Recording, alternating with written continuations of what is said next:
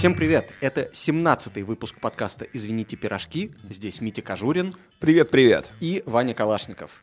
Это последний выпуск первого сезона нашего подкаста. Это важное уточнение, что последний первого сезона, а не в принципе. Да. И логично, что, что подкаст приурочен не к календарному году, а к футбольному сезону. Так, Мне кажется, это совершенно- абсолютно логично, потому что и футбольный сезон вписывается в эти рамки, и телевизионный, и радийный, и какой угодно. Поэтому, да, жить с сентября по май-июнь, в общем-то, уже годами привычно. Ничего нового в этом нет. Да, и поэтому летом будет логично для нас взять какую-то паузу, осмыслить то, что уже сделано, подумать про то, что мы будем делать дальше, и перезапуститься со вторым сезоном. Так что ждите. Соответственно, в рамках этого осмысления мы решили посвятить последний выпуск первого сезона полностью ответам на ваши вопросы, потому что они тоже как-то суммируют этот первый сезон, и чему я лично очень-очень рад и благодарен всем, кто нас слушает, вопросы присылает и вообще какой-то фидбэк присылает. Это тому, А что... еще на Патреоне нас поддерживает. Вот Это- этим людям мы это вообще тоже больше важно, да. всех И благодарны. на их Спасибо, вопросы, на друзья. их вопросы мы ответим сегодня в первую очередь. Мне кажется важным то, что когда мы начинали, и когда я кому-то говорил, вот у нас будет подкаст про футбольную культуру, ам, меня спрашивали, а что это? Да, и чё это за фигня Да, и такая, мы да? посвятили первый выпуск в ответу непосредственно на этот вопрос. Э, Думаю, что, возможно, кому-то понятнее не стало, потому что я там помню, что там было в кучу было, значит, и гражданская война, и семечки, и песни, и так далее. Ну, первый выпуск был Но- довольно сумбурный, но, опять же таки, мы еще в темп входили, ты не забывай, поэтому это Но вполне нормальная со история. временем, мне кажется, нашим слушателям стало понятно, о чем идет речь. И вопросы, которые нам Нам самим-то стало понятно, о чем идет э, речь. Сейчас в процессе ответа мы увидим, стало ли нам понятно. Но смысл в том, что присланные вопросы, они свидетельствуют о том, что людям интересно не только, надо ли было ставить пенальти на 34-й или какой там секунде финала Лиги Чемпионов. Ладно, Да, ну, финал, думаю, что все это финал, обсудили был уже. испорчен, э, тут ничего не поделаешь, но... Да, Да, вот так. ладно, Ну, я говорю, мы whatever. это, это мы, пожалуй, обсуждать не будем. А перед тем, как отвечать на вопросы, я бы, возможно, немножко поделился своими впечатлениями вот от этого первого сезона, от этих 16 выпусков, которые были. Если судить по цифрам, по статистике, самым популярным нашим выпуском стал выпуск про футбольное телевидение. Конечно, в этом ирония не, не наблюдаешь. Вот забавно, что да, записали подкаст про футбольное телевидение, то есть говорили про то, что показывают. Не Мы говорили про то, как люди, да, как люди на самом деле рассказывают и показывают э, футбол, а не про сам футбол, собственно. Но мне на самом деле тот выпуск тоже понравился. Не скажу, что он лично у меня любимый, и я бы не сказал, что это прям лучшее, что мы, что мы сделали за это время. Вообще сейчас какая-то странная фигня происходит. Вот, э, типа вот так вот сидим и сами себя нахваливаем, да. Э, Но... Не, я безоценочно говорю. Я, я, так сказать, вышел, у меня тран трансперсональный experience. Ну, кстати, подожди, Сейчас. безоценочно. Какой у тебя А любимый ты- выпуск, кстати? У Ты меня- же имеешь право Окей, расценивать я это сам тебя хотел об этом э, спросить. Мой любимый, мой любимый выпуск, я тебе честно скажу, это Green Street Hooligans. Я, я уточню один момент. Дело Тот в том, самый, к которому ты поставил э, пару десятков дизлайков, да? Э, ну, это не я поставил. Вообще такого шквала критики, э, как после выпуска по поводу Green Street, мы еще ни разу не получали. И, честно говоря, мне это очень понравилось, потому что я сам считаю, что тогда удалось, тогда было хорошо и прикольно. Э, на всякий случай я вот еще раз, последний коммунистический раз поясню. Green Street, безусловно, великий фильм. Просто великий фильм не обязательно должен быть хорошим. Green Street — это великий плохой фильм. Это ни в коем случае никак не отбрасывает тень на то, что это очень знаковая картина, э, забывать про которую ни в коем случае не стоит. На самом деле, именно по этому поводу мы о ней стали говорить. Из того, что мне не понравилось, откровенно, я вот вынужден признать, э, и, кстати, что зашло нашим слушателям, это тоже удивительно довольно. Да, мнение автора может не совпадать с его точкой зрения. Э, Мне не очень понравилось, как мы с тобой сделали в результате Пола Гаскоина. Потому что, с одной стороны, он очень хорошо зашел слушателям, но в то же время, да, друзья, я вынужден вот сделать э, такое заявление, вот просто, может быть, даже для кого-то полезный лайфхак.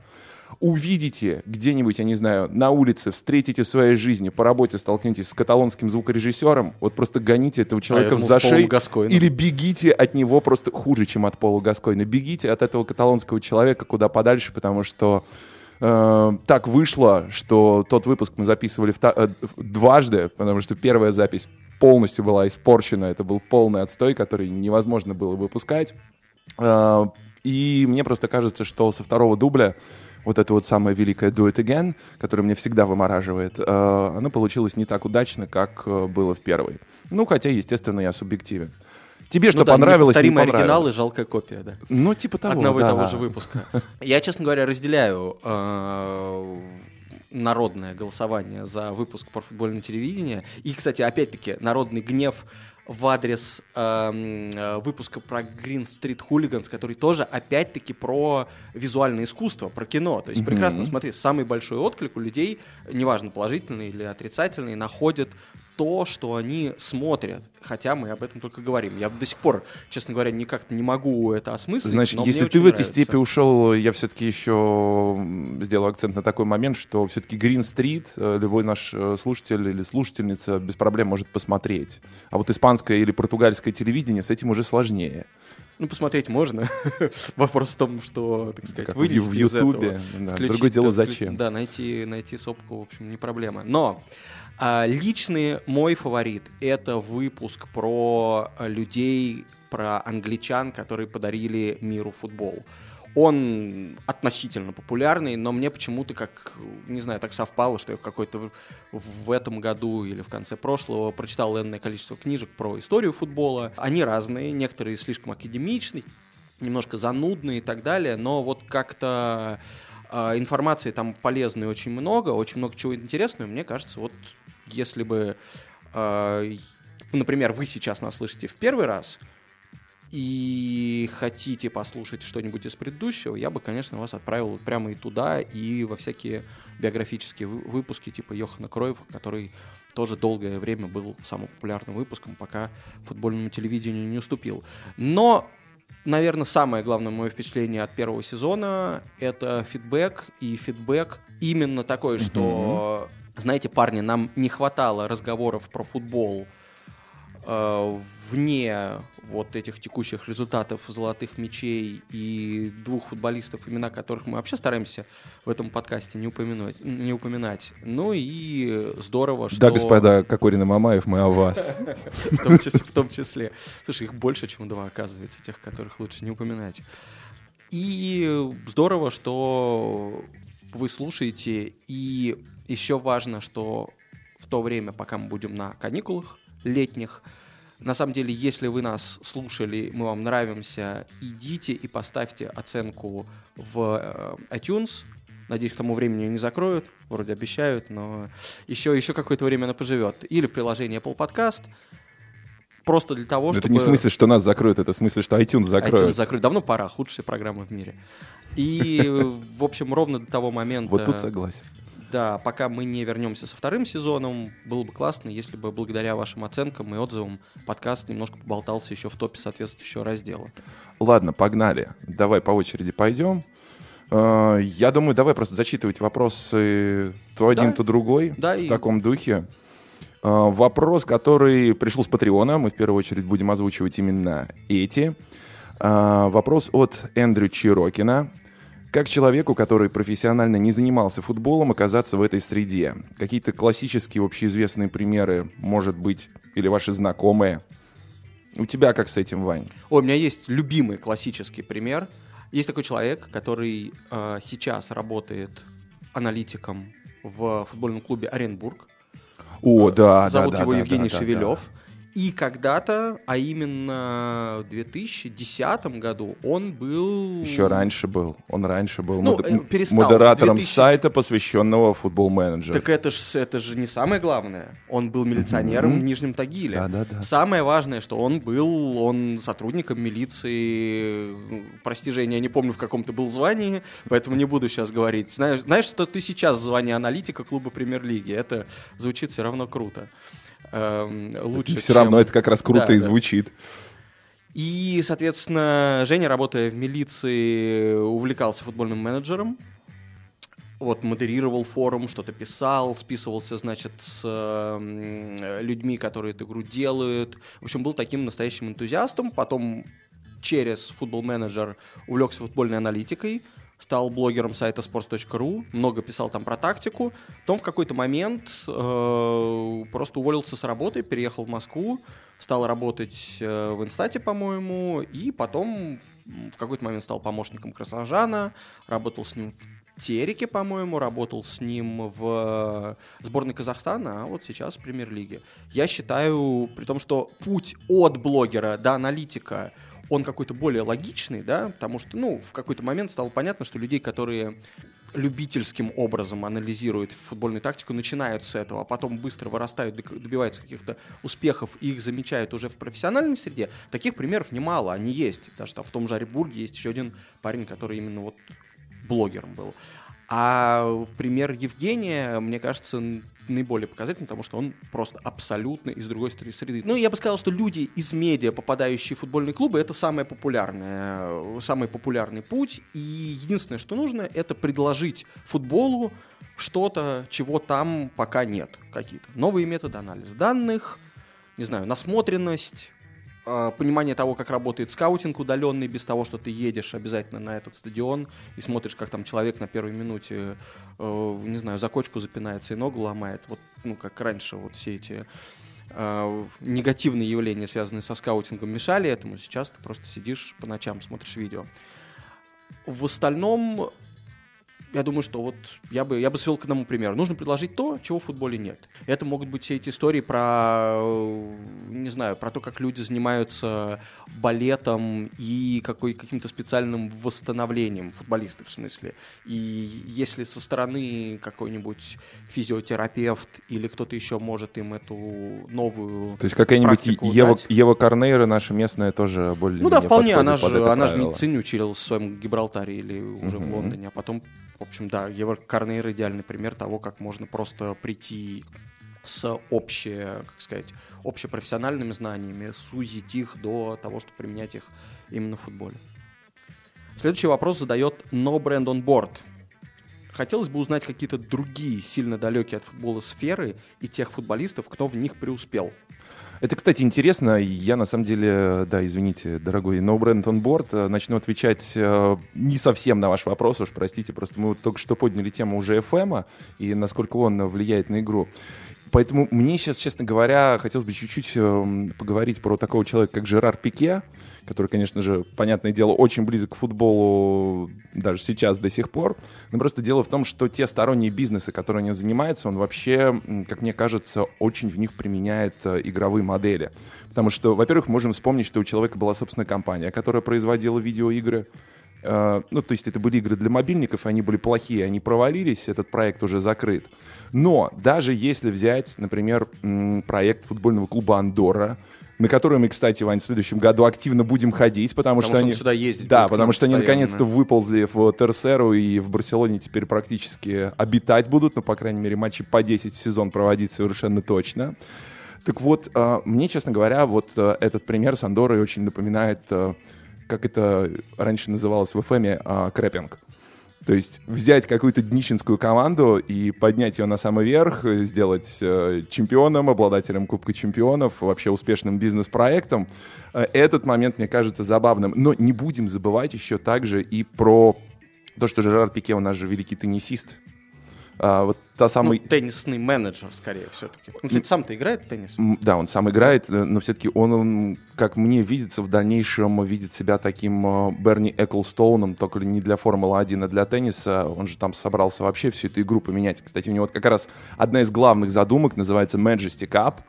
И здесь мне уже кажется, что это супер классно, потому что это больше всего сейчас напоминает тот самый популярный жанр Battle Royale то есть королевской битвы, когда победитель получает все, остальные ничего. То есть, Как-то империалистически звучит, нет? Для там зад... да, как угодно пусть звучит. Главное же задумка. Там просто штука в чем? Предполагается, что в этом мероприятии будут участвовать 64 лучших теннисиста мира. Призовой фонд составит, э, ну, всего лишь, казалось бы, 10 миллионов долларов. По крайней мере, по изначальному проекту так предполагается. Но эти 10 миллионов долларов получит только победитель. То есть все остальные участники ни копейки. И мне кажется, что это вот новый формат, который в, современном спорте практически не существует. Он совершенно отличается от того, что есть в Лиге чемпионов. Или да, даже вот если возьмем другие виды спорта, я вот такого не припомню. То есть какой-то более-менее справедливый способ распределения доходов, он везде есть. А здесь, да идите нафиг, блин. Удивительно, да, что, в общем, давно довольно-таки бьются. И... Лупись до конца, что-то получишь. А иначе Сиди да. без бабла. Ну, посмотрим, посмотрим. Я бы начал как раз-таки с, с, можно как раз ну, тоже на низшем уровне начинать. Например, взять людей, которые во второй сотне занимают 64 первых места, и на них опробовать, а дальше посмотреть. Но да, то, что у Пике много идей именно по э, управлению спортом и по созданию каких-то, возможно, новых вот турниров или формы организации спорта, это, это точно. А вот вообще мы даже в какой-то момент думали посвятить этому целый выпуск, может быть, посвятим тому... Да, посвятим еще обязательно, да, да это как бездонная вообще, тема. Как жизнь после футбола у людей складывается. Но я сейчас просто вброшу два самых мне нравящихся примера, которые вот именно, чтобы люди после футбола уходили в какие-то совсем далекие сферы. Это Ли Бойер, который играл в Лице, такой жесткий полузащитник, которого, возможно, многие помнят, вот поэтому крутому лица начала 2000-х. Как раз хотел сказать, что начинал-то он круто, а потом уже... Ну, потом доигрывал. Оси-оси. Да. Так вот, после того, как он закончил карьеру, выяснил, что он большой-большой фанат рыбалки, как и многие футболисты, в частности в России. Но не то, что вы подумали. А, конечно, выпить он тоже любил, я думаю, любит. Но смысл в том, что он в итоге купил себе озеро, причем, по-моему, где-то во Франции. Я, я боюсь сейчас соврать, но не, не в Великобритании и э, ловит там рыбу, организует турниры и вокруг сдает вот домики, коттеджи и так далее. То есть у него его бизнес строится вокруг озера. Это прекрасно, по-моему. И второй пример, когда-то в Уигане, я и в других клубах, просто я не помню, каких еще играл такой голландец Арен Дезеов, он стал судмедэкспертом, причем очень серьезным вот как Мартин О'Нил, да, тренер криминалистикой увлекался в свободное mm-hmm. время, но это для него хобби, а этот человек, голландец, прям сменил профессию. Мне еще очень нравится, что Дидье Драгба в Кот-Дивуаре, прямо у себя на родине, открыл сразу несколько фабрик по производству кофе и шоколада, причем он в первую очередь подает это как э, возможность создать дополнительные рабочие места для женщин. Прикольно еще, что он к этому Лэмпорда еще старее подписал, поэтому... И тут английские футболисты присутствуют. Да, а если все-таки заканчивать тему, ну да, извините, Испания мне, как всегда, ближе. Uh, Андрес же у нас заделался в крутые виноделы, что просто офигительно абсолютно. Uh, делает он это, правда, не в Каталонии, а в городке Фуэнте-Альбия, это неподалеку от Альбасетте, Кастия-Ла-Манча, где Андрес родился. Uh, а кроме этого у него... Ну, винишко, кстати, неплохое. Я его пробовал. Оно, во-первых, стоит недорого, в районе 6-7 евро. Ну и, в принципе, да, это достойный абсолютно вариант. А кроме этого, Андрес еще очень лихо занимается недвижимостью, что вообще в Испании очень актуально, ну, ну, потому что в последнее сказал, время только этот рынок э, отскочил и вернулся на какие-то докризисные показатели. Было бы понять, сколько он действительно в этом понимает. Насколько я понимаю, в вине он должен разбираться, потому что это семейное же дело, да, он там с отцом, с братом как-то так делает. То есть он, э, я думаю, примерно разбирается в том, что он делает. В недвижимости, наверное, конечно, вряд ли, наверное, он вкладывает скорее, чем понимает, тем более, что, в общем, он играть еще продолжает. Мне нравился слух, что он мог перейти в Китай, вот перед тем, как он все-таки подписался с японским клубом, uh-huh. э, ради того, чтобы поставить такой мощный мощный канал отправки вина именно в Китай, потому что там были за, готовы закупать какие-то дикие количества. Что-то в районе 60 миллионов бутылок в год, если я правильно помню, роде, была да, цифра. Да, ну, то есть, да. ну, все равно, ну, в общем... Ну, в там, любом случае, на миллион такой, счет что, шел, да, да. рынок такой, что можно было бы это делать бесконечно. И на самом деле, я думаю, что то, что он туда перешел, все равно не помеха. Марат Файзулин спрашивает, имели ли вы или кто-нибудь из вашего окружения опыт покупки билетов на финал Лиги Чемпионов? Если не повезло в лотерее, реально ли купить билет на месте проведения финала у перекупщиков за хоть сколь-либо вменяемую цену? Ну, у меня есть очень короткий ответ на этот вопрос. Нет, нереально.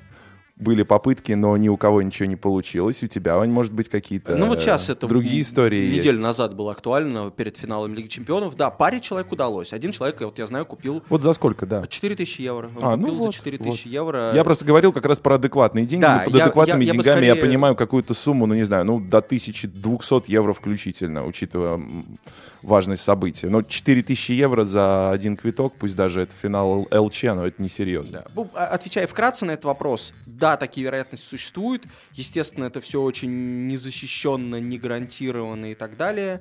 А, Была же новость, что кто-то, какие-то люди переоделись стюардами, контролерами билетов и пытались таким образом забрать билеты прямо у тех, кто заходил на стадион. Ну, общем, Да-да-да, было понятно, такое. что вокруг этого всегда будет какое-то сумасшествие, ненормальный ажиотаж. И вот даже если бы я очень-очень-очень хотел попасть на финал Лиги Чемпионов, я бы, наверное, вариант покупки билета с рук вот просто для себя отмел бы навсегда. даже если у меня верно. деньги были бы. Ну, кроме этого еще и подделок дофига, поэтому да, к сожалению, нужно это держать в голове. Петр Петров задает вопрос, почему на стадионах Англии, в частности Лофтус Роуд, болельщики ведут себя настолько нетерпимо по отношению к болельщикам другой команды, а после матча спокойно идут в сторону метро, даже не обращая внимания на фанатов оппонентов. Куда девается градус агрессии и как им удается оставлять все негативные эмоции на стадионе? Сам зачитал, сам и рассказывай. Я просто хотел, я, я пытался не, э, удержаться от того, чтобы прерваться, и сказал, и спросить себя, а почему именно на Лофтус Роуд, это стадион, значит, Queen's Park Rangers.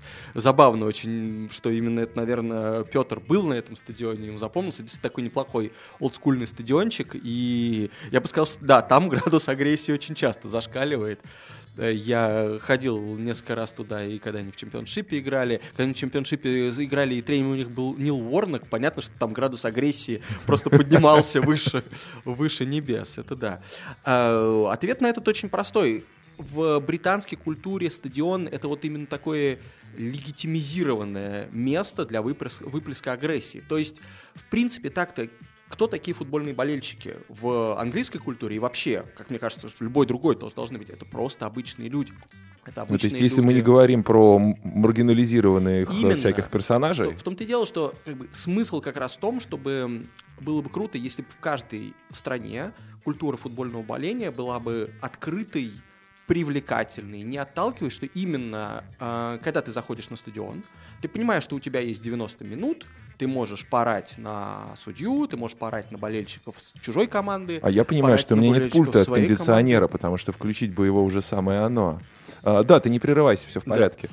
А, И если удастся пронести на стадион пульт от кондиционера, можно даже им кинуть в кого-то, но за это забанят и будут правы, потому что такую грань переходить нельзя.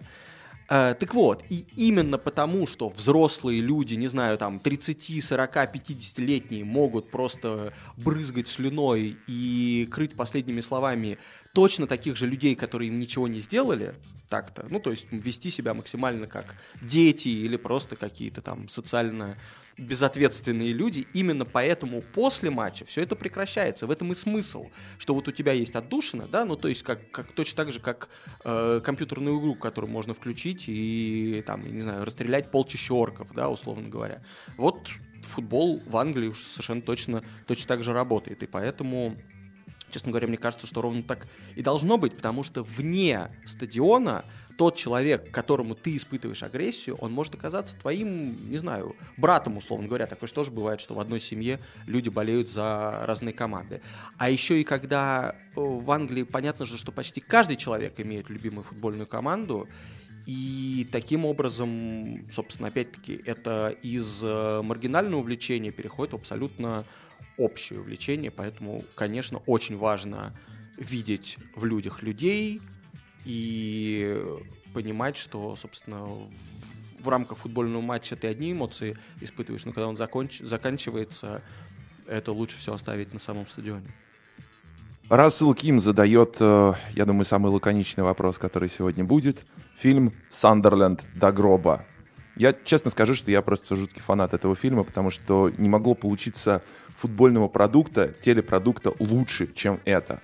Потому что Я же напомню, там какая ситуация. Есть такая продюсерская компания Full, которая занимается далеко не только футболом. То есть ребята продюсировали, скажем, и класс 92, и некоторые другие футбольные вещи, но в основном они, например, вот занимаются The Late Late Show, супер популярной, классной программой, которую, ладно, я тоже очень люблю. А, но дело в том, что создатели как раз-таки этой компании Fullwell являются фанатами Сандерленда, они сами оттуда.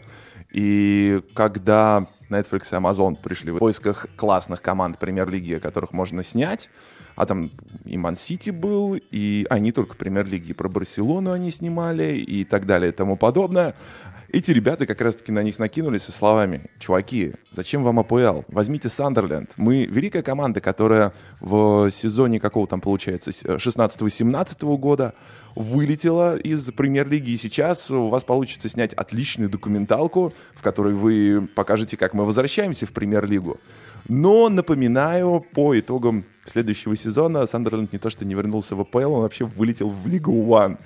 И вот мне кажется, именно благодаря этой внезапности, этой спонтанности, от того, что там сами авторы, болельщики, футбольный клуб, все просто офигели, естественно, вместе с создателями э, фильма, ну, сериала даже, мини-сериала, можно сказать, там сколько, 8, ну, 8 там, серий, по-моему, да. Серии, вот получился этот эффект внезапности, получился вот этот действительно жизненная какая-то, эмоциональная очень история, которую заранее спродюсировать было абсолютно невозможно.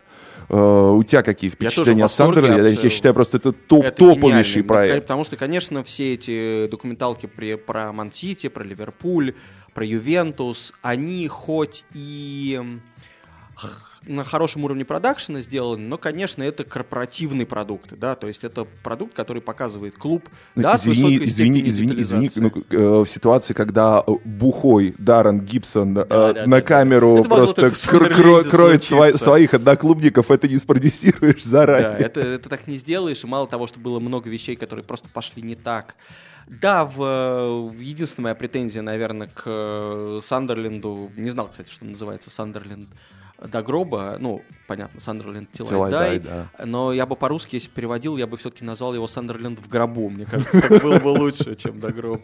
Ладно, короче, штука в том, что, да, во-первых, он именно из-за того, что все пошло не так, он получился абсолютно непредсказуемым, и даже те официальные куски, вот эти постоянные разговоры с этим спортивным директором, да, исполнительным директором, uh-huh. который ушел по итогам и который был понятно, что он до последнего пытается сохранить лицо, но ничего не может сделать. А там все пытаются. Там Крис Колман да. пытается сохранить лицо и, и серьезным классно. видом что-то рассуждает, и через там буквально несколько недель его Прекрасно. Что мне, что мне меньше всего нравилось, например, в документалке про Ман-Сити? Э, то, что там вот этот представитель шейхов, э, который их связующее звено между, вот, собственно, английским корпоративным миром и самим, самими шейхами, который он всегда говорит, что как, какая у нас стратегия, какое у нас видение, как мы все понимаем. Как... И понятно, что это просто пиар-булшит. То есть это, конечно, очень-очень э, такая неизбежная, но очень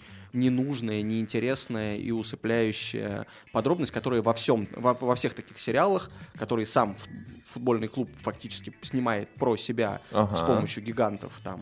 Э, ну то есть это получился такой пиар-продукт, вот. Именно. То есть там прикольно, если говорить про раздевалку, куда все-таки, да. ну да, окей, был доступ, да, это дает эмоцию, это классно, это прикольно, но все равно Ман-Сити, несмотря на то, что это сейчас, конечно же, одна из величайших команд в мире, ну, все равно оно что-то большое, такое немножечко бездушное, как, ну, и, как и любой суперклуб. Опять-таки, потому что хочется-то, и там же никогда бы не было показано Жизнь не люди, хочется. которые, да. например, были бы против этих шейхов то есть которые не хотели бы, чтобы они были в клубе, которые или не обязательно просто их там ненавидеть, можно сомневаться в том, что это вещь, которая распространится на долгое время.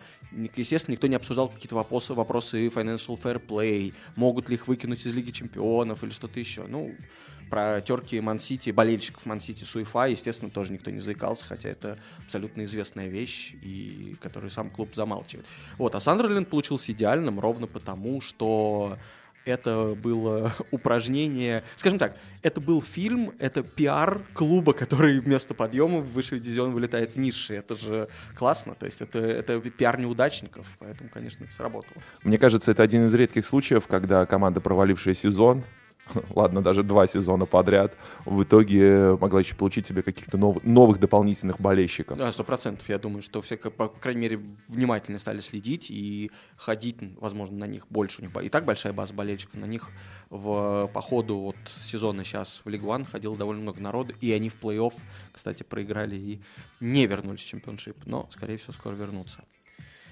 Алексей Иванов задает вопрос, ставите ли вы на футбол? Какие чемпионаты? Я бы посоветовал Алексею послушать, у нас был выпуск про ставки, то ли девятый, то ли десятый, прям целый, где мы в том числе рассказывали про наши отношения со ставками, с прогнозами, со всем остальным. И вкратце подытоживая, мы не особо ставим э, и ну, я периодически главное, ставлю. Ну, Что да. там. Главное, что мы призываем делать это ради э, Делать это разумно и ответственно, самое главное, да, и чтобы это в первую очередь было по фану, да, а не э, каких-то стремлениях заработать, потому что иначе до добра это, друзья, не доведет. Говорили тогда, повторяем сейчас. Да, при этом какое-то количество, естественно, ставок э, или понимание того, что твоего, там, не знаю, насмотренности футбола, э, того, что, как, не знаю, ты разбираешься в футболе, если этого хватает для того, чтобы ставку сделать, конечно, такие вещи Ты вообще в жизни, кроме использовать. футбола, на что-то ставил? Кроме футбола нет, никогда. Но мне всегда казалось, что в футболе, э, чтобы было и весело, и, ну, как-то немножко, не знаю, подогревать свой интерес к просмотру, например, матча, который ты особенно смотреть не собирался, э, сделать на это ставку, это не- неплохой вариант. И вот, кстати, кстати, э, спонсором сегодняшнего выпуска выступает компания «Пари Матч», букмекерская, которая, собственно, а, предлагает линии на разные виды спорта. И в частности, вот сейчас, поскольку сезон заканчивается, впереди у нас осталось разве что матчи там Лиги наций и матчи сборной России. И вот честно скажу, я не уверен, что я стал бы смотреть матч сборной России с Сан-Марино домашний. Мгм. Вот на выездной я бы съездил и посмотрел бы его с трибуны, например. А домашний не факт, что я буду смотреть, но чтобы, например, было интереснее смотреть, я вот, например, думаю на то, чтобы, скажем, сделать ставку какую-нибудь что-нибудь типа на тотал больше двух голов в первом тайме у сборной России. Безусловно. Потому Ой, что... слушай, я бы так не рисковал, я бы зарядил, честно говоря. Ну да, я не вижу смысла ставить на исход, в, ну, учитывая, о каких командах мы говорим. Ну, скажем, чтобы перестраховаться, и учитывая наличие такого супербомбардира, как Николай Камличенко, ну, я бы, наверное, зарядил тотал больше трех с половиной, но по итогам всей игры. Или так, да. Вот, вот например, за тотал э, больше двух с половиной дают 1,71 на сайте Париматч. Коэффициенты на этот матч вы можете найти, если за- зайдете на сайт parimatch.ru. А, Если вы там в первый раз и зарегистрируетесь, то получите бонус в 1000 рублей и можете сразу вот уже, собственно, с этими деньгами сделать ставку на матч сборной России или, например, на матчи Лиги наций, которые тоже вот в ближайшие дни будут разыграны. Погнали дальше. Огнен Карич спрашивает, какие персонажи следующие? Ну, вообще я должен сказать, что у нас э, за персонажей каждый раз с вами проходит огромная война, вот просто-таки потому, что у нас организуется в ближайшей пивнушке выездная редколлегия, назовем это так. И мы каждый раз пытаемся выяснить, о ком класснее бы, интереснее было бы рассказать э, в ближайшее время. Ну, не знаю, друзья, я, честно говоря, да, такой человек, я все-таки в первую очередь предпочитаю не тактики расстановки и не какой-то точный футбол, хотя это тоже, безусловно, важно, так же, как и так же, как и Big Data, и вся статистика, которая, мне кажется, сейчас вообще поменяет футбол в ближайшее... Уже поменяла, а уж в ближайшее время вообще превратит его в какое-то новое явление. Но, тем не менее, мне вот, например, лично самому больше нравятся люди эмоциональные, яркие. Даже, может быть, не всегда по футбольным меркам великие, потому что я бы очень хотел сделать, например, отдельный выпуск, посвященный такому персонажу, как Марсело Бьелса. Вот, э, с одной стороны... Ты его сейчас назвал не- невеликим, да? Правильно я сейчас услышал? Нет, Вань, он великий. Но ты понимаешь, что он великий не как Пеп Гвардиола, и не как Йохан Кроев, и- М. или не как Ринус Так, Михелс. так, так, мы, мы уже делаем этот подкаст. Мы уже делаем этот подкаст точно. Причем, да, э, кстати, я давно мечтал найти героя, про которого у нас бы довольно сильно расходились мнения. То есть, безусловно, это работает и когда мы примерно одинаково Слушай, думаем. мне кажется, по поводу Бьел, оценим. По Бьелса у нас не Бьелса- разойдется сильно, но просто... Не знаю, знаешь, говорю, с одной я- стороны, классный чувак, но в то же время вот воспринимать его полностью всерьез, э, всерьез, ну, come on. Немножко перечитал, опять, как я уже говорил, в последнее время книг по футбольной истории, и там все так любят Бьелсу, что я уже даже не знаю, что делать. То есть, а с да. одной стороны, у меня есть вот тоже это, как сказать, понимание того, что он при всей своей э, экстравагантности, при том, что он повлиял на кучу игроков, тренеров и так далее, он все равно какой-то немножко, как сказать, э, трикстер в том плане, что это человек, который, мне кажется, он не до конца собирается функционировать в рамках футбола так, как, в общем, это нужно делать, потому что чего-то просто вот Совершенно правильно, он просто Вань. не умеет Более делать. того, мне кажется, что Например, Марсело Бьелса это просто хорошо распиаренная версия Пака Хемиса. Пака Хемис тоже супер атакующий, абсолютно вот без забрала до соперника, лишь бы яркий футбол был тренер, но почему-то вот его особо за пределами Испании, ну или Европы, по крайней мере, никто не знает. А вот Бьелса, бьелсистые, Собственно, в этом и будет интересно разобраться, почему он повлиял на так много людей и почему, в общем, его к нему как к, к нему все отсылки идут как к одному из главных э, мудрецов, да, тактиков современного футбола. А я еще добавлю, что да, мы безусловно будем говорить о тех людях, которые запомнились не только тем, вот как они играли в футбол, а тем, что вокруг них было много всего, они вызывали эмоции, они занимались чем-то еще другим помимо футбола, они меняли футбол и не только в смысле того, что там забивали больше других, а и каким-то образом формировали впечатления о футболе, лезли в какие-то другие сферы жизни, им всегда было мало только одной игры. Конечно, вот о таких людях мы, мы и будем говорить. Я бы вот лично еще, И- например, с удовольствием подниму скандинавскую тему, поговорил бы про Хенрика Ларсена, скажем, или про Петра Шмейхеля, моего любимого,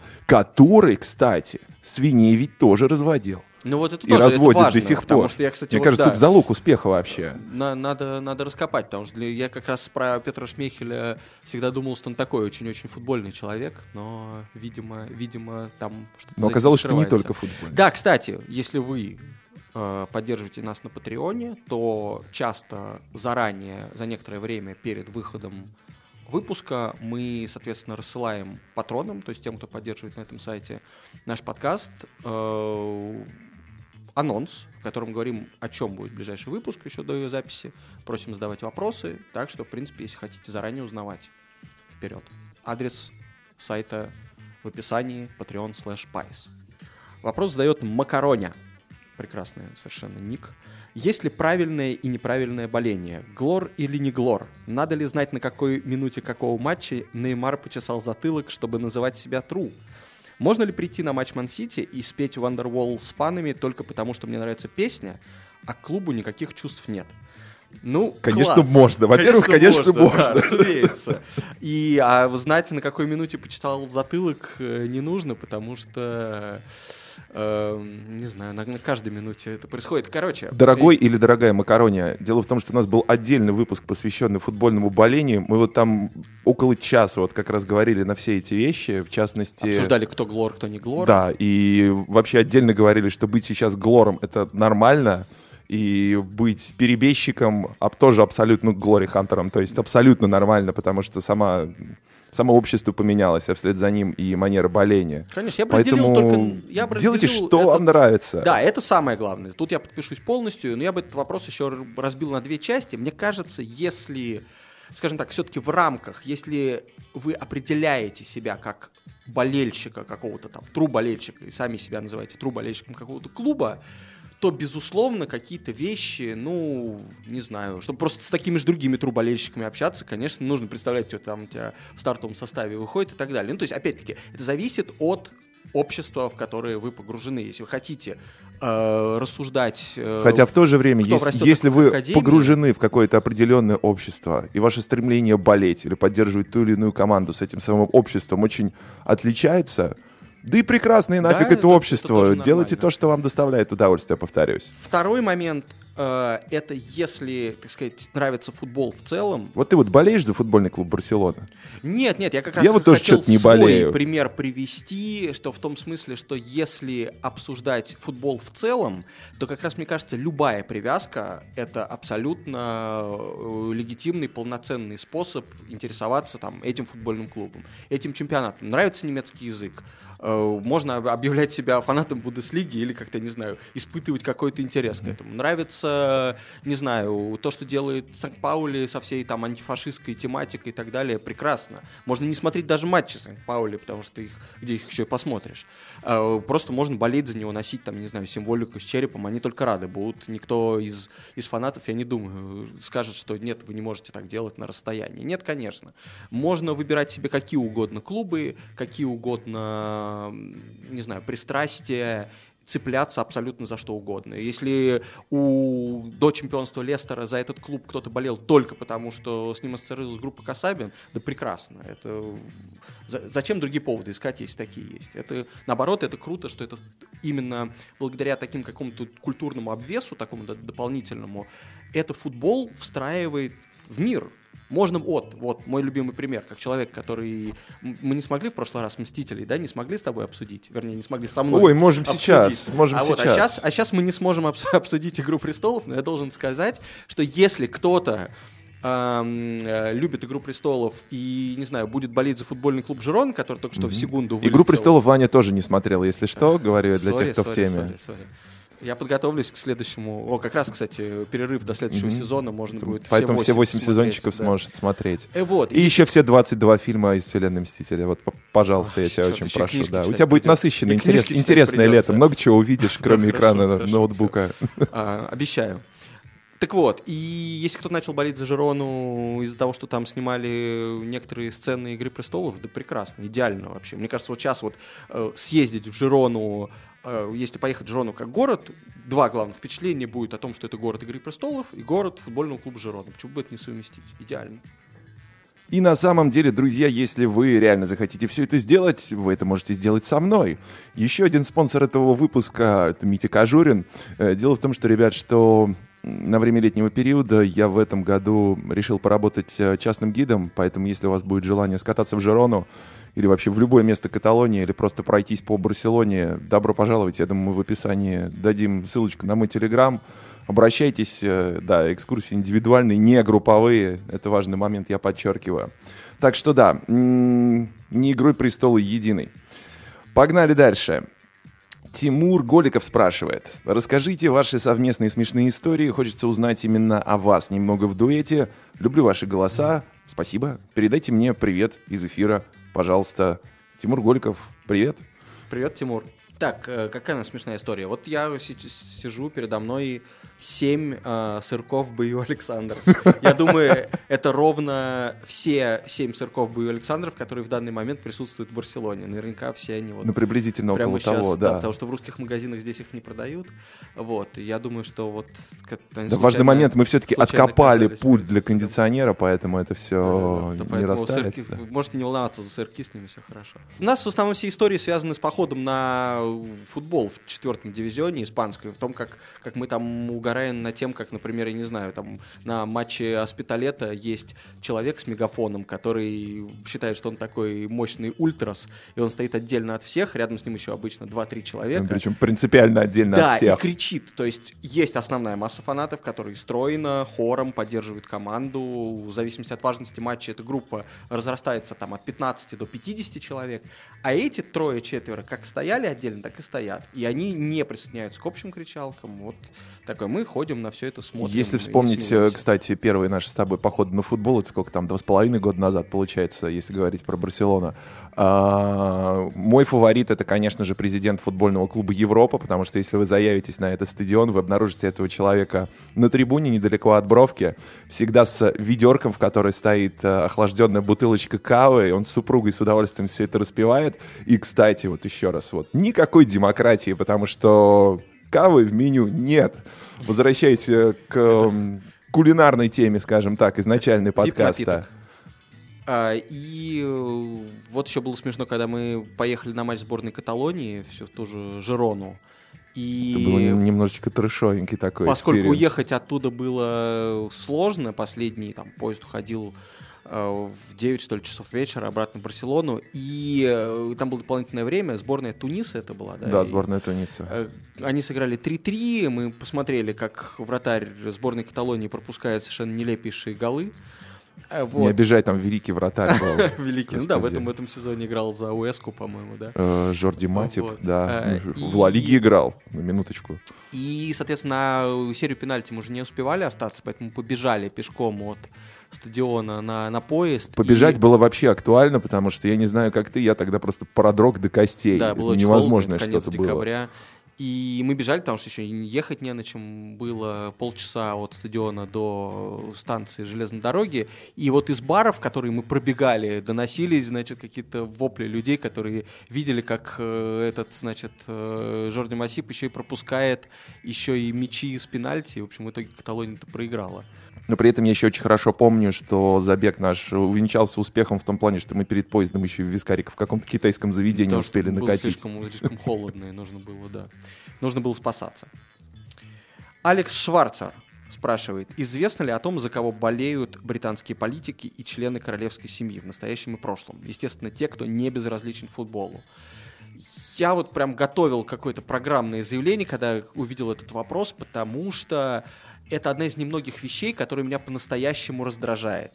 Мне кажется, что политики не должны вообще публично упоминать и хоть как-то демонстрировать свою любовь к футболу, потому что Ну подожди, короли шведские у нас уже были. Короли шведские с Арсеналом были, и ладно. Тоттенхэмом, Надеюсь, надеюсь, поэтому что почему же? Я про английских. Вот сейчас наболел. Я просто сейчас выскажусь. По- Последняя вещь, Жги. которая меня просто подорвала, это абсолютно когда Тереза Мэй, которая уже подала в отставку. слава вообще богу, никто ни о чем не спрашивал. Да, ее никто ни о чем не спрашивал, кроме того, что как бы уже будет Брекзит или не будет Брекзит, уже сделай хоть что-нибудь.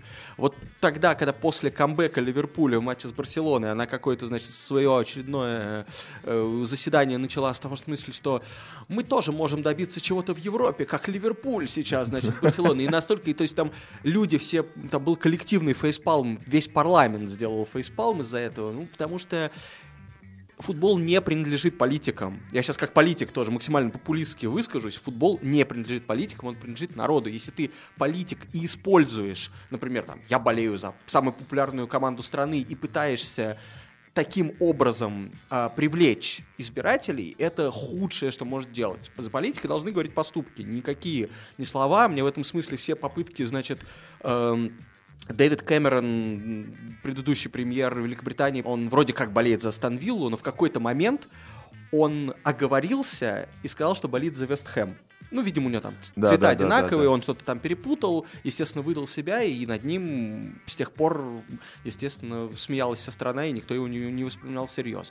Да даже там, не знаю, когда Алексей Навальный пытается за Спартак болеть, ну, зачем это? Какие Политики- имена у нас пошли в эфире? Делайте, да, делайте политику политикой, не лезьте в футбол. Если, если политики там болеют с детства за команду до того, как стали политиками, ходили на матчи и так далее, и так далее, окей, все люди имеют на это полное право, пусть это останется, скажем так, не публичной стороной их э, Это во-первых. деятельности. Это во-первых, а во-вторых, если уж э, вспоминать успешность на европейской арене, как футбольный клуб Ливер- Ливерпуль, друзья, ну, я неоднократно, по-моему, говорил, но единственная нация, которую не любит в Каталонии, не любит в Испании, это именно британцы. Просто потому что для них здесь, э, ну, вот действительно нормальный такой м, общебританский геленджик. При, приезжают эти люди и ведут себя просто черт знает как.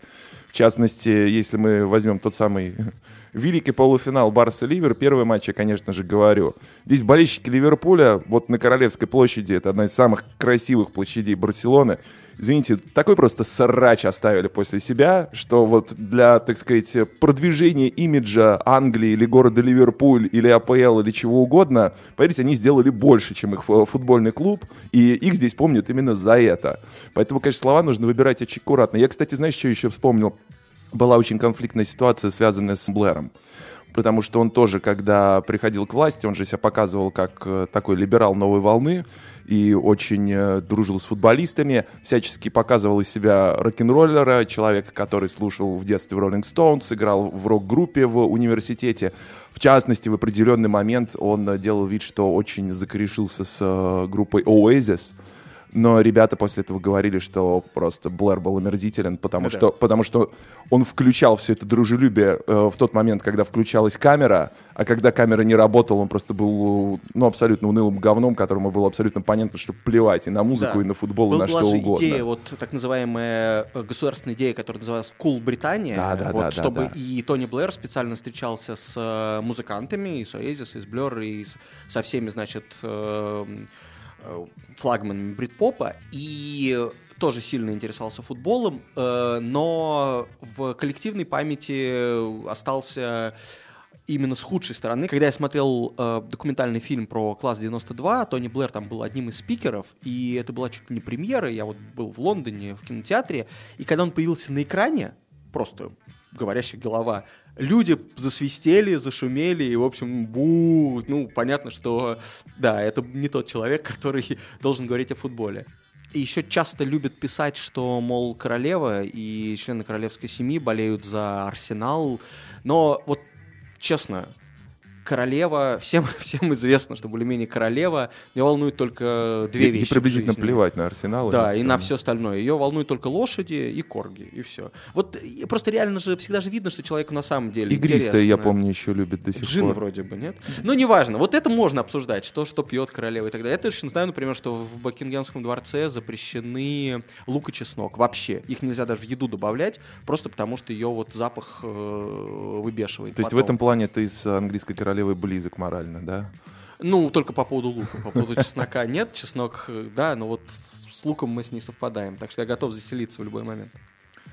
Вопрос от пользователя с ником «Футбольный клуб Сочи». Окей, внезапно, но пусть будет так. Расскажите про проект «Минуто Руссо». Зачем им вообще российский футбол и как они пишут даже про ФНЛ? Да, э, для тех, кто не знает, я думаю, таких большинство, существует реально такой проект э, «Минуто Руссо». Это сам издат, назовем это так. Им занимается человек, которого зовут э, Чана Сильвейра. Да. Ну, на испанском, соответственно. Да, кон- конечно же. Есть у него свой отдельный сайт, причем ам, даже на домене какого-то там очень низкого уровня на WordPress, На он WordPress, да, висит. по-моему. А, Хотя при этом он живой, он постоянно обновляется. Более того, у Чана есть даже, собственно, YouTube-канал И подкаст. э, и подкаст, совершенно верно, который начинается с жутких металлических звуков каждый раз. Это вот Тоже, тоже вполне испанская такая примета. Люди очень любят почему-то с футболом Нет, не испанская. Он потом уровень звука опускает. А, вот, вот, вот, вот, и- если бы этот heavy metal звучал на протяжении всего подкаста, это был бы классический испанский каст. Тут все-таки стоит признать, немножко по-другому все случается. Я с Чаной один раз общался, кстати, не знаю, почему мы до сих пор не затащили его ни в один из наших выпусков. Я думаю, в следующем сезоне мы обязательно это сделаем, потому что он очень хороший контактный парень. На всякий случай, он не журналист. Он не журналист, он как раз вот один из тех хороших, классных футбольных фриков, который увлекается не только ведущими чемпионатами. А у него, кстати, в фаворитах, ну, окей, ладно, это довольно предсказуемые позиции, но чемпионат Испании, чемпионат Англии. И вот третьим он себе выбрал чемпионат России. Э, действительно, очень классно в нем сечет. То есть э, он, ну, действительно, он серьезно разбирается в российском футболе. Так сложилось, э, почему именно, вот э, я, честно говоря, уже не вспомню. Вообще сам он из Галисии, болельщик Депора, естественно, и, по-моему, Зенита, если я правильно помню, но тут могу ошибаться. Ну, вот, э, повторюсь, оно так сложилось. Собственно, у нас тоже был же подкаст, где мы разговаривали с людьми, которые любят российский футбол, с иностранцами, которые любят российский футбол э, по разным причинам. И что их объединяло, это то, что все они, конечно, очень У нас был Жуэл, преданные- прекрасный португалец, преданные который болеет за. Спартак. Да, да, да. Так что это, Другие это, это нормально. И круто, что у них хватает сил этим заниматься, они это не забрасывают. Поэтому таких, такие начинания мы всегда приветствуем. А Чана, повторюсь, я думаю, в следующем сезоне найдем повод э, привлечь. Думаю, да, Да, легко. пообщаемся с ним, возьмем интервьюшку. А, так, Польский э, стиль да, гони- давай, вопрос. гони дальше. Как отличить плохой пирожок? А, мой лучший, мой любимый вопрос. Как отличить плохой пирожок на английском стадионе от хорошего? Где они самые вкусные? Почему у российских пабов не получается готовить так же, если даже Pukka Pies подаются в виде полуфабриката? Есть у нас еще часок времени? Да я бы засекай, мог ответить давай. на этот вопрос. Не, ну ладно, я не буду уж очень долго отвечать, хотя э, хотел бы и, и- и мог бы. Но вкратце просто расскажу про м, с- великий сайт Pierate, pierate.co.uk, это сайт про все пирожки Великобритании, и там есть отдельная таблица лучших пирожков футбольных клубов.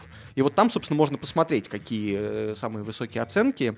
Всегда традиционно лидирует э, маленький клуб Моркам, это на север от Ливерпуля, и там Соответственно, у них просто знаменитые homemade пироги, в смысле их пекут прямо на стадионе, пекут люди, которые там работают, и они на этом очень неплохие деньги делают. Потому что, э, по-моему, там была какая-то статистика, что вот два из трех болельщиков, или 70% болельщиков, которые приходят на стадион, они обязательно вот покупают пирог, съедают его, и таким образом каждый матч, помимо билетов, существенная статья доходов — это пирожки. Из топ-клубов у Ман-Сити очень хорошие пироги, и Тоттенхэм, Арсенал, они все вот в топ-10 входят. Как они эти пироги оценивают? Это я пока, это я пытаюсь рассказать про объективную Это вводную картину. часть э, делаешь, Да, да, да, я да. понимаю. Есть так название правило 7 C. Это 7 слов на букву C в английском языке, там color, cons- consistency и так далее. То есть цвет, равномерность, э, про, про печки, заполненность, стоимость, мягкость мяса, сложность начинки, подачи. Вот по, по вот этим всем словам вы понимаете, да, что это большая наука, что это важная, важная вещь, важная часть и культуры футбольной, и культуры продовольственной. Хотя многие мне не верят, что в Британии относятся как-то к еде особенно серьезно. Но нет, пирожки — это вершина британской кухни. И, собственно, отличить вот так, Звучит прочитать. не очень, Вань. Вот Нет, нет, вершина нет, британской пирожки кухни, это- это, это знаешь, э, с, Это точки, зр- с прекрасно. точки зрения вывески я бы ее, наверное, поменял как-то. Эх, надо, надо тебя отправить просто туда как-нибудь, чтобы ты я поел при этом не пирожки пирогов. ругаю, а все-таки, ну, британскую извини, кухню скорее даже, остальную да, британскую, кухню. сами британцы ругают, это нормально. Почему э, у российских пабов не получается готовить так же? Честно говоря, давно не ел пирожки в российских пабах. Возможно, они просто, не знаю, не знаю, не знают как и не завозят полуфабрикаты из э, Британии. Возможно, в этом секрет. Точно помню, было прекрасное место Point на Тверской, к сожалению, его закрыли. Вот там были отличные пирожки. То есть, в принципе, это возможно. Надеюсь, что, э, не знаю, поскольку любят у нас английские футбольные традиции и околофутбольные традиции принимать в России, может быть, кто-то и займется этим. Но так просто езжайте на стадион, э, смотрите, чтобы пирожок не разваливался и выглядел нормально, покупайте, ешьте.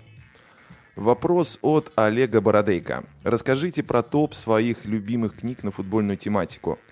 Понимаете, в чем дело, Олег? На самом деле тему книг, тему футбольной литературы мы поднимаем довольно часто. Я даже не буду выделять какой-то отдельный подкаст. Я У думаю, нас был мы... даже целый подкаст про книжку «Футболономика», который точно Я думаю, мы еще можем сделать советую. отдельный подкаст, не знаю, там во втором или в каком-то из следующих сезонов, который будет отдельно посвящен вот, через запятую книгам.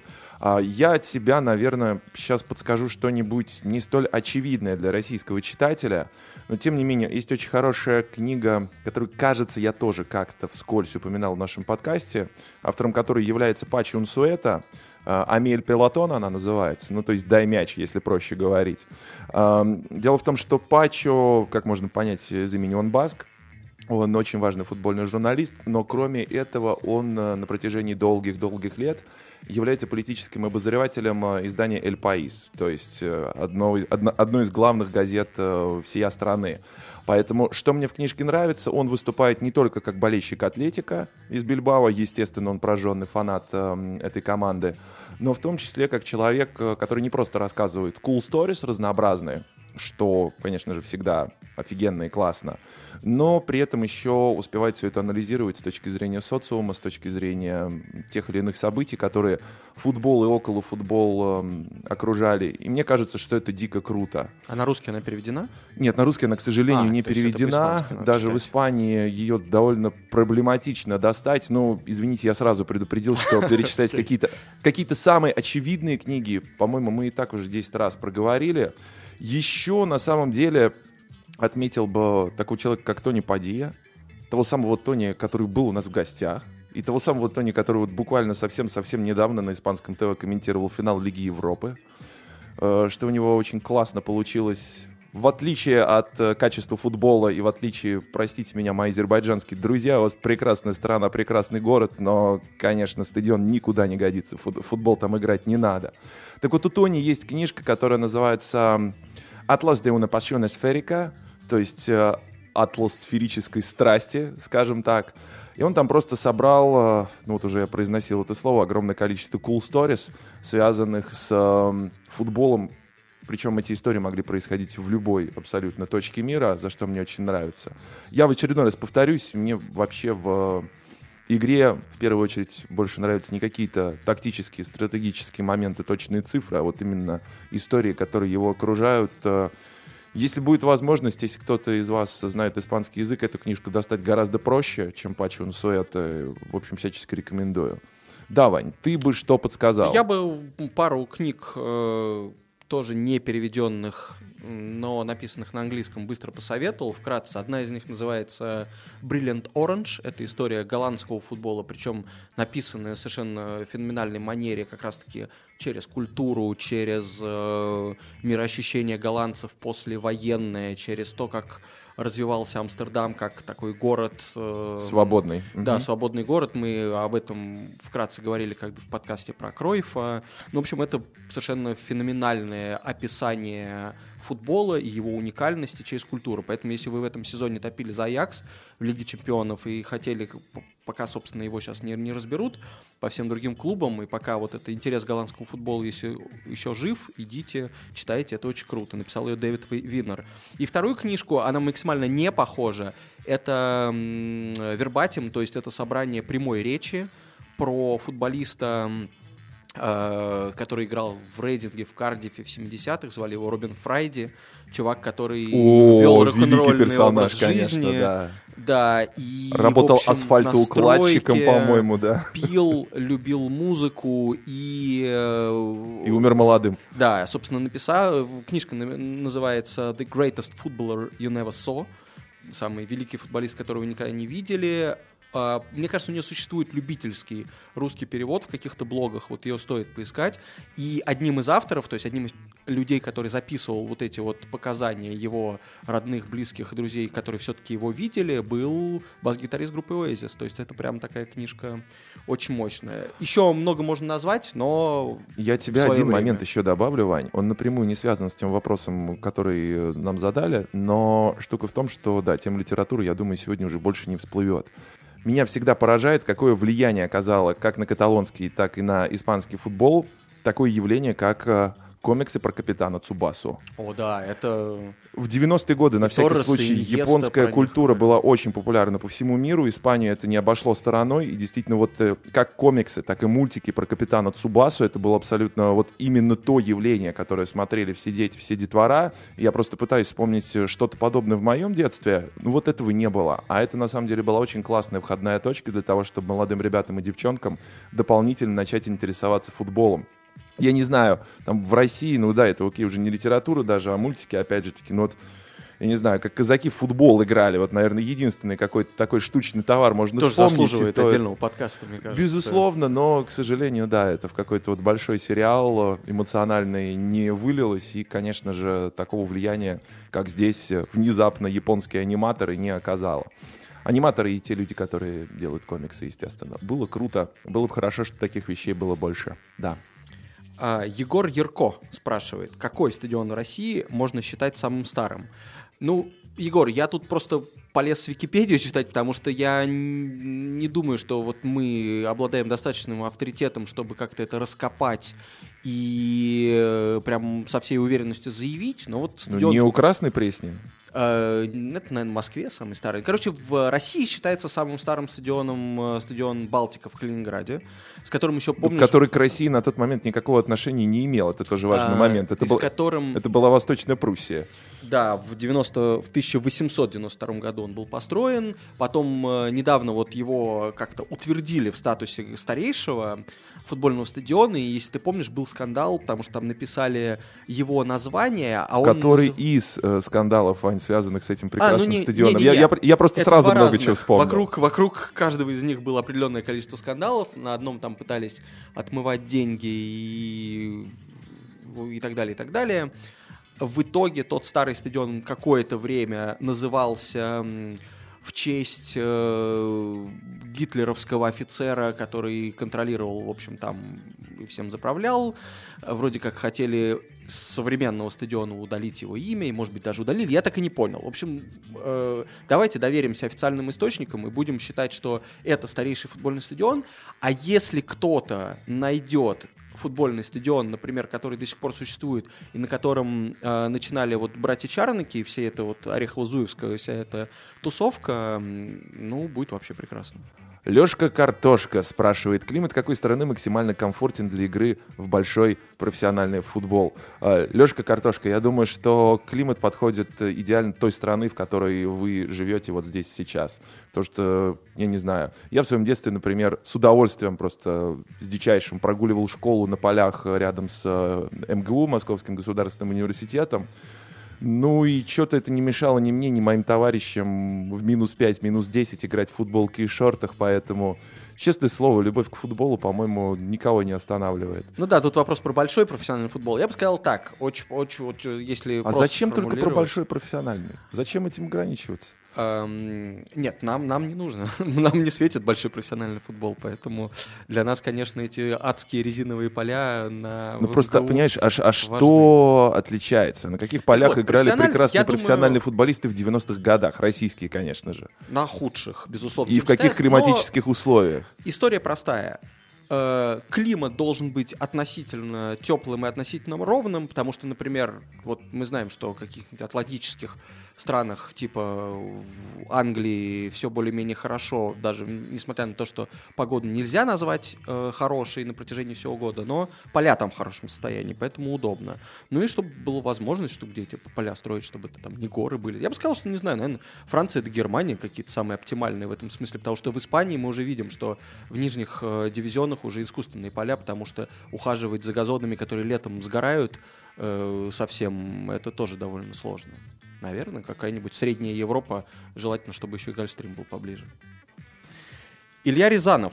Как в разных странах телекомпании зарабатывают на футболе и почему в Англии получается лучше всех? Э, так, что они могут выплачивать такие большие деньги клубам от телеправ. Илья. Илья, да, так сложилось, что у нас на эту тему действительно был отдельный большой подкаст. Э, если Про футбольное даже, Да, если мы даже вкратце начнем его сейчас пересказывать, это будет на полчаса, тема очень объемная. Можете найти, у нас в старых выпусках есть, мы на эту тему довольно подробно там да. рассказываем, и спикеров тоже классных привлекаем. Если уж совсем вкратце, это просто лучший маркетинг в мире у английской премьер-лиги. Это самая интернациональная лига. Представьте, только на продаже прав в другие страны, вот в других странах какую лигу хотят смотреть больше всего? Английскую, поэтому так и будет. Поэтому в России сейчас ее покупает ОК, потом еще кто-нибудь купит. А в, во всех странах мира английская премьер-лига будет первым выбором, безусловно.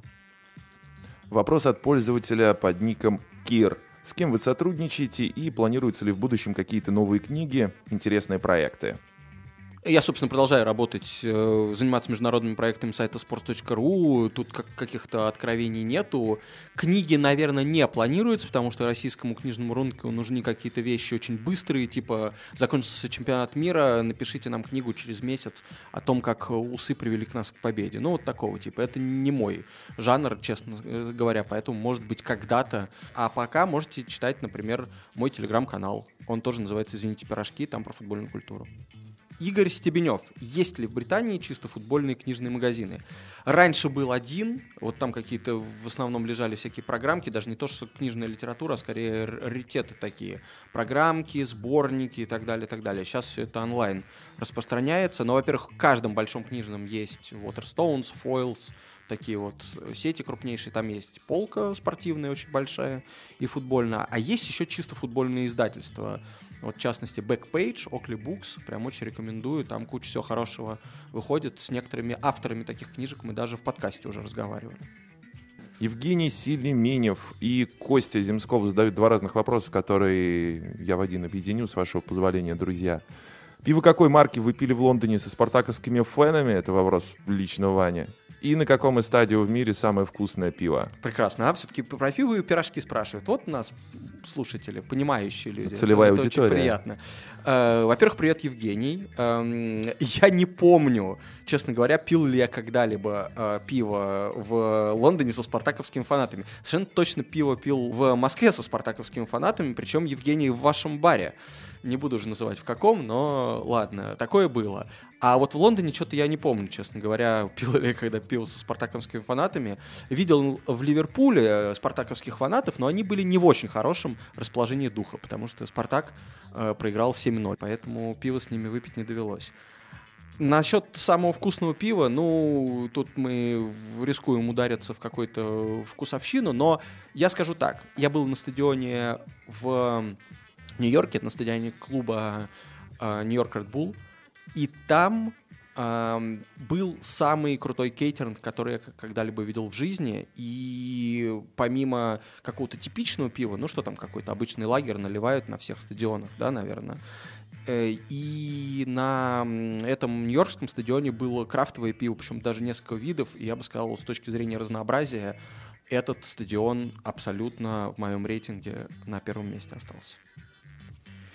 Джонни Кевинс спрашивает, расскажите о возможном объединении португальской и испанской лиги. Лига Иберика, такое предположительное название. Митя, это явно к тебе. Я, кстати, не понял, это гипотетические вопросы или такие разговоры действительно шли? Такие разговоры действительно были, только Джонни, я сразу вас вынужден немножечко поправить. А проект Лига Иберика не предполагает объединение испанского и португальского чемпионатов. Предполагает, что некоторые команды ну, естественно, предположительно топовые, которые играют в каждом э, из этих турниров, будут проводить некое дополнительное соревнование в свободное от всех остальных э, турниров время. На самом деле тут сразу стоит отметить, что, естественно, наибольший энтузиазм, э, если говорить про этот проект, испытывают именно португальцы, потому что на последней встрече Хавера Тебоса с руководителем Португальской Федерации футбола, это было типа в семнадцатом году, когда они последний раз обсуждали эту самую Лигу Иберика, как раз-таки э, португальский вот президент давал очень активно комментарии на эту тему. Как раз-таки португальская федерация эм, постила новости с интервью и вообще подробно рассказывая, что это за проект. Испанцы отреагировали приблизительно никак. То есть это такая задумка, с одной стороны, интересная, с другой стороны, ну, все это немного вилами на воде происходит. Кроме этого, мы можем вспомнить э, идеи, например, Балтийской лиги, да, или Балканской лиги. И Атлантической лиги такой проект тоже был. А проблема Или... заключалась в том, что даже когда м, такие задумки хотя бы частично были реализованы, команды, уж тем более ведущие, они на подобные турниры стали выставлять откровенно дублирующие, а то и вообще молодежные составы. То есть Увы, я бы не сказал, что если мы обсуждаем именно тот проект, который существует, повторюсь, Лига Иберика не предполагает объединение Ла Лиги с чемпионатом Португалии. И, ну, на самом деле, учитывая современные реалии, учитывая загруженность э, топовых, да даже если не топовых, а просто команд среднячков даже, и даже аутсайдеров зачастую, вряд ли этот проект когда-нибудь будет притворен в жизнь.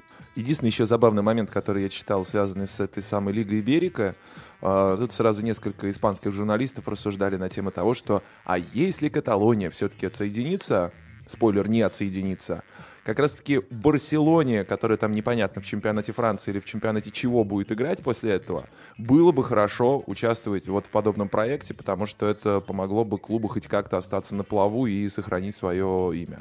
Да, таким образом. Алексей Татарников спрашивает, можно ли одинаково оценивать титулы, полученные командами в начале 20 века, и титулы, завоеванные сейчас. Я, честно говоря, думаю, что это немножечко разные жанры, но те титулы, они не менее важны. Может быть, даже больше, потому что я думаю, что эту ситуацию можно сравнить вот буквально с жизнью каждого обычного человека. То есть ты ходил в школу, ты получил диплом, да, вот тебе с высоты, не знаю, там 20, 25, 45, 70 лет, это видится каким-то большим событием. Нет, уже не видится, потому что в жизни произошло гораздо более крутых или грустных событий, в любом случае более масштабных. Но на самом деле получение школьного диплома или даже диплома об окончании 9 классов на тот момент, конечно, это гигантское событие, важнейшее. Поэтому не стоит им э, пренебрегать. Я думаю, что это важная часть истории биографии каждого конкретного взятого человека. И во многом как раз-таки э, у тех клубов, у которых э, есть такие титулы, полученные там в 1800 каком-то году или в 1920-х годах. Именно это формирует во многом часть их истории, и не стоит этим пренебрегать. Да, я тут абсолютно согласен. Э, я бы вообще призывал стараться в голове как-то разбивать на какие-то временные отрезки и понимать значимость достижений вот для конкретных временных отрезков. Потому что, ну, вот то, что, например, Мадридский Реал выиграл недавно 4 Лиги Чемпионов, да, это достижение? Достижение. Тоже у него есть какие-то свои, свой контекст, например, что Реал при этом не выглядел какой-то супер-мега командой, он не добивался ага. много в чемпионате, его тренировал тренера, тренерских способностей которого мы до сих пор толком ничего не знаем, да, и я вот не, не смог бы сейчас Зидана поставить куда-нибудь в какой-нибудь, да, ряд э, тренеров всех времен и народов. Вот. При этом э, лично мне, когда говорили, что мы выиграли 10 титул, 11 титул, 12 титул, ну, болельщики Реал Мадрида и, соответственно, там особенно президент мадридского Реала постоянно напоминал эти... Вот это, мне кажется, немножко, ну, это немножко вне контекста. Для них самих, для болельщиков, это важно, но это на самом деле, это же просто красивое число. Для великого Реала середины 50-х, с Ди Стефана и так далее, безусловно, те победы были важны, те там несколько титулов подряд, и статус самого мощного доминирующего клуба не только в Испании и в Европе, безусловно, был важен. Но связано ли это, и, или вот как сейчас Ливерпуль празднует шестой титул Лиги Чемпионов. Мне кажется, это важно только внутри системы Ливерпуля и его фанатов. Так-то, конечно, важнее говорить о том, что там Клоп наконец-то финал выиграл, и человек, который шел, шел, шел, шел к этому, когда наконец-то во что-то воплотилось, это важно. А сколько финалов Лиги э, чемпионов и Кубка европейских чемпионов Ливерпуль выиграл до Клопа, ну, это немножко другая история, конечно. Федор Ваюшин спрашивает, э, два вопроса задает. Смотрели ли вы фильм «Футболист» с Валентином Гафтом в главной роли? И, возможно, вы знаете какие-то истории о договорных матчах в советское время? И давай сначала на этот вопрос ответим, потому что я не смотрел фильм «Футболист» с Валентином Я Гафтом. тоже не смотрел этот фильм. Сори, но я про него читал. Я так понял, что это какой-то на стыке, значит, эм, на рубеже 90-х неожиданный фильм про договорные матчи с э, актером, который э, сыграл, я так понимаю, насколько я почитал какую-то там критику, намного лучше, чем сценарий этого фильма заслуживал. Ну и да, конечно, истории про договорные матчи в советское время полным-полно. Истории бесконечное количество. Если хотите какой-то более-менее сборник, да, возвращаемся все-таки к теме книг. Почитайте любое интервью, уже... разговор по пятницам да. в Спортэкспрессе. Зам- замечательный, кстати, все. интервью по пятницам, прекрасный. Да. Во-первых, это, во-вторых, да, если повторюсь, концентрированный какой-то источник. Я уже говорил как-то про эту книгу. Александр Ткаченко является ее автором. «Футболь». Ну вот там самый сок. Да, я помню, вот у меня как такое впечатление, когда я только начинал интересоваться футболом, и что-то там, поздний советский футбол что-то читал, э, я помню, был большой-большой внутренний скандал, когда Олег Протасов, который тогда за Днепр играл в 85 году, решил побить какой-то там вечный рекорд бомбардирский Никиты Симоняна, э, забил 35 голов в сезоне, причем 28 э, из них в 17 последних матчах. И вот даже все, собственно, кроме э, руководителей Днепропетровского Днепра, э, говорили, что это такой, в общем, что человека просто каким-то образом тащат к этому титулу. Я оставлю право судить тем людям, которые тогда это наблюдали, но вот я помню, что э, это для меня лично была первая история про что-то договорное, которое я знал про футбол. Она такая была. И вторая часть вопроса такая. Посещение какого матча или стадиона произвело на вас наибольшее впечатление? Матч какого клуба или какой стадион вы мечтаете посетить и почему? Э, сразу скажу, что это последний вопрос, поэтому сейчас мы так мощно простроим планы да, себе на будущее. Может быть, э, в ближайшие два месяца до возобновления подкаста как раз и будет что-нибудь посетить. Ну, из того, что на меня произвело наибольшее впечатление, стадион про стадионы мы опять-таки ну, записали где, а, отдельный да, выпуск. Отдельный подкаст. А в общем, где, а где матч... ты в Европе будешь на матче-то ходить сейчас? А, на Грустно, нечетный год. Предсезоночку. Я просто как раз хотел сказать, что я вот больше всего мечтаю именно активно поездить, посмотреть, не принципиально абсолютно на какой стадион по Южной Америке. То есть будет это Бомбанера, будет это Мараканану или то, что от нее осталось в последнее время, будет это какой-нибудь сумасшедший матч чемпионата Перу или Эквадора, вот совершенно без разницы. Хочется действительно соприкоснуться с этой другой культурой, потому что, с одной стороны, да, я понимаю, сейчас все глобализировалось, и при желании все это можно найти в интернете, но это же реально другая планета, друзья. Это реально абсолютно параллельные миры, и вот оказаться где-то там, ну, наверное, хотелось бы больше всего я тут соглашусь, тоже очень хочется в Южную Америку. Собственно, мне даже одного такого эрзац посещения финала Либертадорес на Сантьяго Бернабеу хватило для того, чтобы туда прям очень-очень захотеть в эту культуру. О чем у нас тоже был отдельный О чем тоже был подкаст. А так, из, из банальных вещей, и поскольку мы часто ходим на всякие какие-то дикие матчи в низших дивизионах, там иногда бывает очень классно, я бы банально сказал. Я вот, например, в Германии на футболе никогда не был, а поскольку, как мне кажется, что это лига, которая совмещает успешную коммерциализированность с э, хорошим качеством боления, я бы вот туда С хотел. аутентичностью даже определенной, да. Да, да, да. Вот мне бы хотелось туда. А из того, что я посетил, я вот подумал, что матч я точно смогу назвать. Самый, наверное, необычный по впечатлению матч для меня был матч э, МК Донс Уимблдон, когда они встречались, собственно, э, для тех, кто не знает предысторию, э, тот старый Уимблдон с Финни Джонсом когда-то переехал в другой город, в Милтон Кинс, и для английского футбола это был шок абсолютно. Команды это не Америка, не, не перевозят команды по франшизе другой, э, в другой город, поэтому а болельщики Умблдона создали новый клуб, который с низов поднялся и достиг вот на тот момент а, четвертого дивизиона, и там он встретился вот с тем э, фальшивым клубом, который в Англии все ненавидят, который захватил, так сказать, идентичность старого Умблдона, и вот они встречались э, они играли между собой, и это было очень-очень необычный опыт. Я был на стадионе, это было даже... Не то, как это была вот ярость благородная, да, какая-то прям справедливая ненависть, без драк, без конфликтов и так далее, но вот энергетический заряд, который несли люди, и я, человек, в общем-то, со стороны, просто попав в толпу, знаешь, мне это захватило на 100%, мне казалось, что я вот сам, значит, полностью разделяю и принадлежу к этому. Это было очень необычно, с эмоциональной, в первую очередь, точки зрения.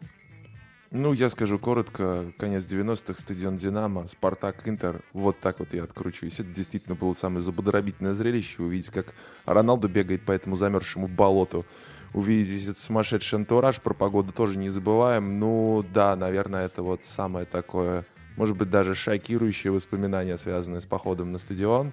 Ну и да, извините, что это скучно как-то все в Москве находится, но тот матч реально врезался в память. Ну, кстати, такое вряд ли когда-либо еще повторится, чтобы суперзвезда э, в большом городе европейской да столицы что, бегала это больше по никогда грязному, не повторилось, замерзшему газону.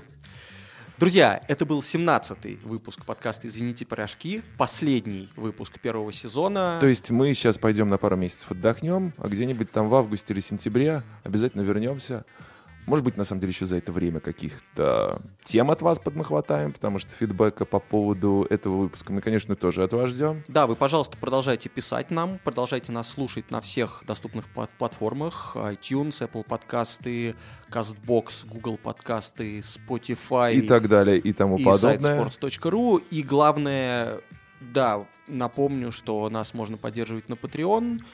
Patreon.com slash pies. Да, и когда мы вернемся ближе к осени, там будет активность, которая вам понравится.